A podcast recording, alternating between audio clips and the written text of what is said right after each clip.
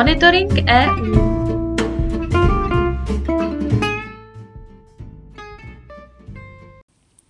Zastoupení Jihomoravského kraje při Evropské unii vám přináší i tento týden ty nejnovější informace o dění v EU.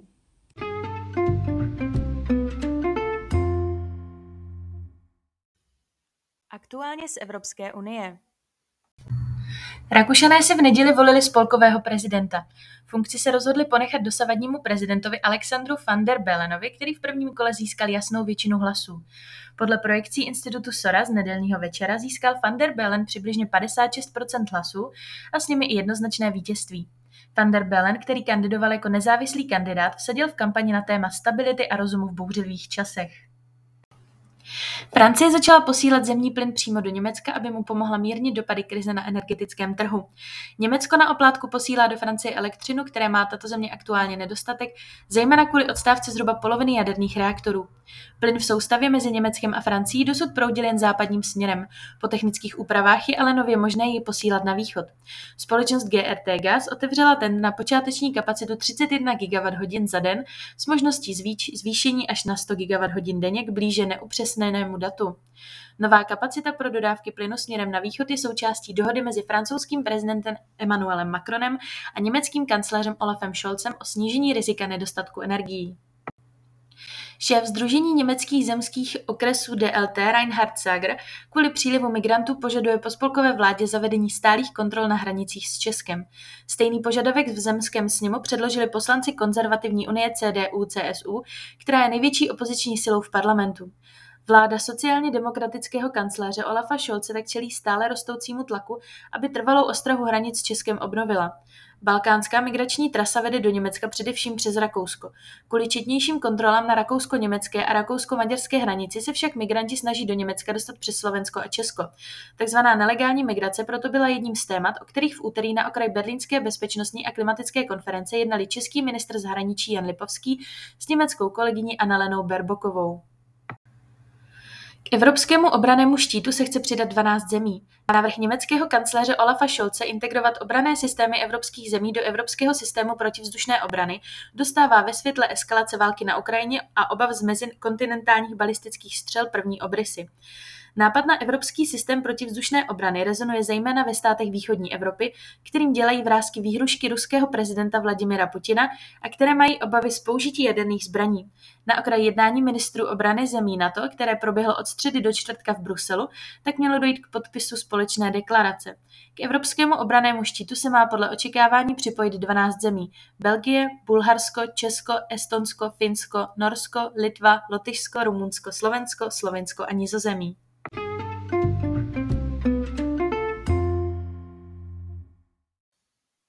Zprávy z evropských institucí Evropská komise doporučila členským zemím Evropské unie udělit Bosně a Hercegovině status kandidáta pro přijetí do bloku. Při projevu k unijním diplomatům to oznámila předsedkyně komise Ursula von den Leyenová. Bosna a Hercegovina formálně o vstup do Evropské unie požádala z začátku roku 2016, navazující procesy však podobně jako u dalších balkánských zemí postupovaly velmi pomalu. Na začátku letošního léta unijní premiéři a prezidenti Evropskou komisi pověřili, aby bezokladně zhodnotila pokrok Bosny a Hercegoviny v plnění stanovených kritérií. Komise v nové výroční zprávě opakovaně uvádí, že balkanská země je v raných fázích příprav na jednání o vstupu do EU. Udělení kandidátského statusu sice doporučuje, zároveň ale tento krok spojuje s podniknutím dalších kroků. Mezi ministry Evropské unie panuje všeobecná shoda začít se společnými nákupy zemního plynu již před létem 2023 a posilovat solidaritu a energetické úspory. Po neformálním zasedání ministru zemí Evropské unie zodpovědných za energetiku to řekl ministr průmyslu a obchodu Josef Síkela. Evropská komise má podle jeho názoru po jednání jasnou představu, jaká opatření se od ní očekávají. Balíček opatření má komise předložit v příštím týdnu. Každý stát má podle Síkely jiné představy o opatřeních, u jednotlivých států se liší také podmínky a zájmy.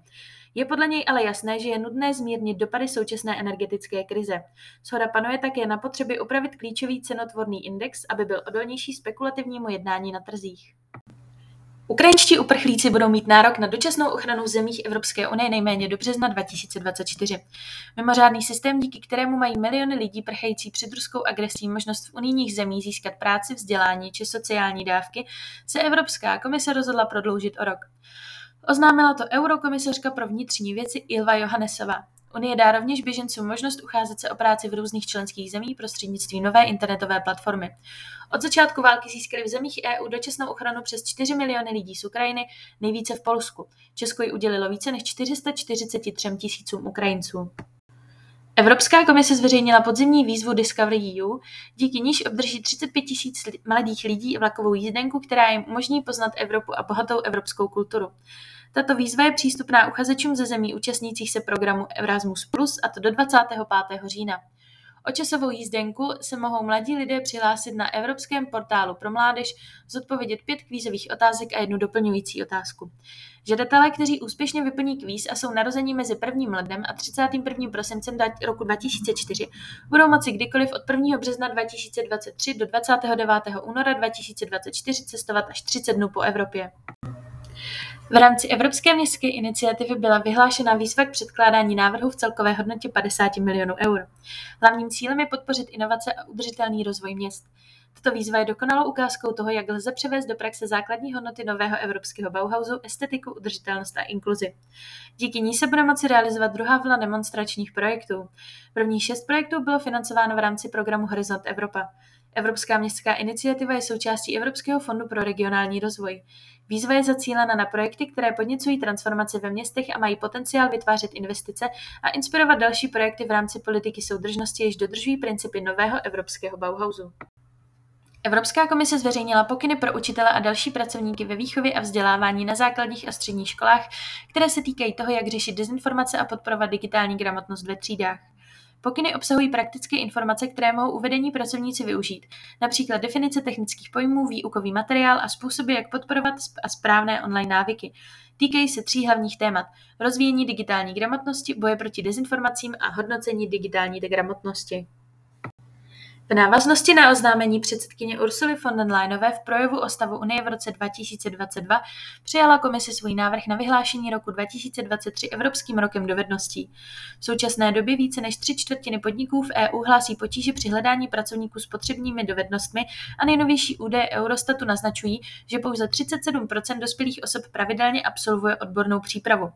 V rámci Evropského roku dovedností tak komise ve spolupráci s Evropským parlamentem, členskými státy, sociálními partnery, veřejnými a soukromými službami zaměstnanosti, obchodními a průmyslovými komorami, poskytovateli vzdělání a odborné přípravy a pracovníky a podniky společně navrhuje dát celoživotnímu učení nový impuls návaznosti na oznámení předsedkyně Ursuly von Leyenové v projevu o stavu Unie v roce 2022 přijala komise svůj návrh na vyhlášení roku 2023 Evropským rokem dovedností.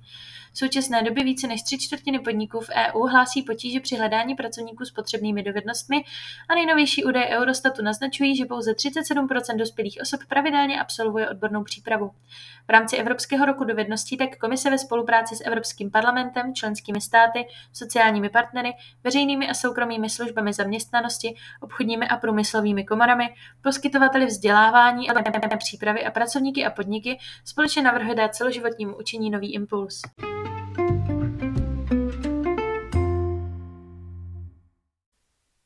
Zprávy z činnosti zastoupení. V pondělí 10. října proběhla v prostorách Evropského výboru regionu zahajovací recepce k výročnímu 20. Evropskému týdnu regionu a měst. V rámci úvodního proslovu promluvil předseda Evropského výboru regionu Vasco Cordeiro, komisařka pro soudržnost a reformy Elisa Ferreira, předseda České národní delegace výboru regionu Roman Línek, zástupce předsedy České delegace výboru regionu Pavel Branda a náměstek hejtmana Jihomoravského kraje pro vzdělání a strategii chytrého regionu pan Jiří Nantl. V rámci českého předsednictví se zde také prezentovaly některé české regiony. Nechybělo ani zastoupení Jihomoravského kraje, které tradičně obohatilo prezentaci o výběr jihomoravských vín. V rámci Evropského týdne regionů a měst přivítalo zastoupení v Bruselu náměstka hejtmana Jihomoravského kraje pana Jiřího Nantla a ředitele agentury Jinak pana Patrika Rejchla. V rámci své návštěvy zavítali do prostor sítě vědecko-výzkumných regionů ERIN a setkali se s velvyslancem a členem Koreper panem Jaroslavem Zajíčkem. Navštívili také Českou styčnou kancelář pro vzdělání a výzkum Joint Research Center či české zástupce ve vzdělávacích, vědeckých a výzkumných odvětví působících v Bruselu za účelem sdílení a zisku dobré praxe v oblasti inovací veřejného prostoru v Jihomoravském kraji. V úterý 11. října se v rámci Evropského týdne regionů a měst konal seminář Partnerství pro regionální inovaci, jehož cílem bylo představit doplňkový strategický rámec nazvaný Partnerství pro regionální inovace, který vyvinulo společné výzkumné středisko na podporu ekologického a digitálního přechodu. Workshop byl rozdělen do dvou částí. První byla věnována představení PRI a druhá zpětné vazby od odborníků z praxe. Ve středu 12. října se zastoupení zúčastnilo workshopu na téma usnadnění Repower EU, města jako předskokani a faciliátoři v udržitelné energii. Diskutovalo se o třech výzvách plánu Repower EU, úsporách energie, výrobě čisté energie a diverzifikaci dodávek energie prostřednictvím tří různých finských přístupů na místní i regionální úrovni. Cílem bylo podnítit nové myšlenky a dialog představením inovativních přístupů a udržitelných řešení, které vybraná finská města přijala k řešení současných výzev souvisejících s energetikou. Ve stejný den se zastoupení zúčastnilo také konference pořádané institucí ERTO, kde hlavním cílem bylo představit politické aspirace v inovacích s důrazem na potřebu technologického pokroku v různých odvětvích od životního přes průmysl až po zdravotnictví. Závěrem celého programu bylo předání cen ve dvou kategoriích Impact Delivered a Impact Expected. V první kategorii zvítězil Ineratex s projektem zaměřeným na náhradu za fosilní ropu, takzvaným e-palivem. Vítězem ve druhé kategorii se stala společnost VTT s produktem Carbonate. Akce RICC o kultuře, kreativitě a inovacích proběhla dne 13. října jako doprovodná akce Evropského týdne regionů a měst s cílem přinést přidanou hodnotu do diskuze o kulturních a kreativních odvětvích v regionech EU, které jsou zásadní pro zlepšení života, transformaci komunit, regionálních ekonomik a vytvoření pobídky k růstu kvalifikovaných pracovních míst. Cílem tedy bylo diskutovat o tom, jak vytvořit budoucí kulturní a kreativní klastry v regionech, zapojení účasti občanů na společném vytváření kulturního systému a kreativních komunit, Následná participace mládeže či sdílení výzev na téma implementace strategií EU Smart Creative Communities v regionech. Na závěr měli účastníci z řad regionů, výzkumných organizací, univerzit, umělců či zástupců institucí EU možnost podělit se o výzvy, potřeby a mezery v kulturních a kreativních sektorech napříč evropskými regiony.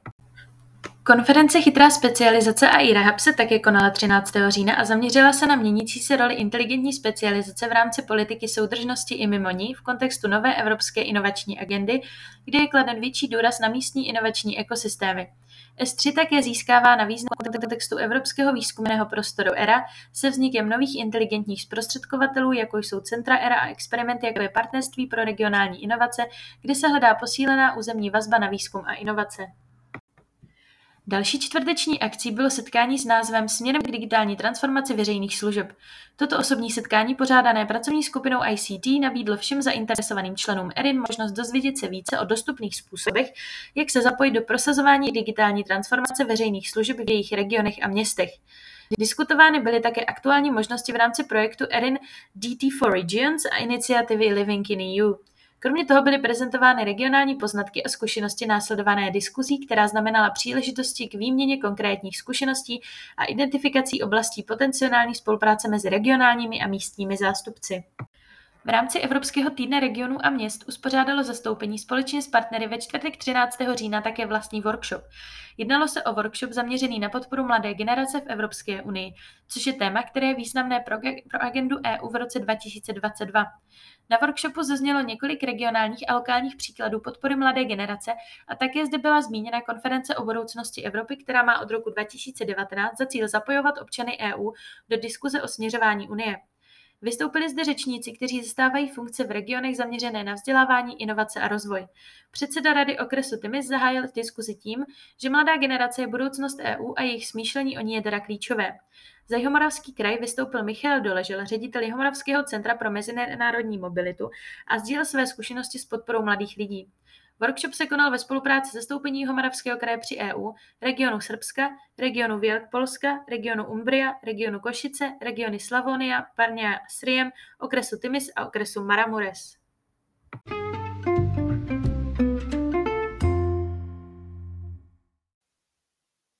Monitoring EU si také můžete přečíst na našich webových stránkách www.kjmk.eu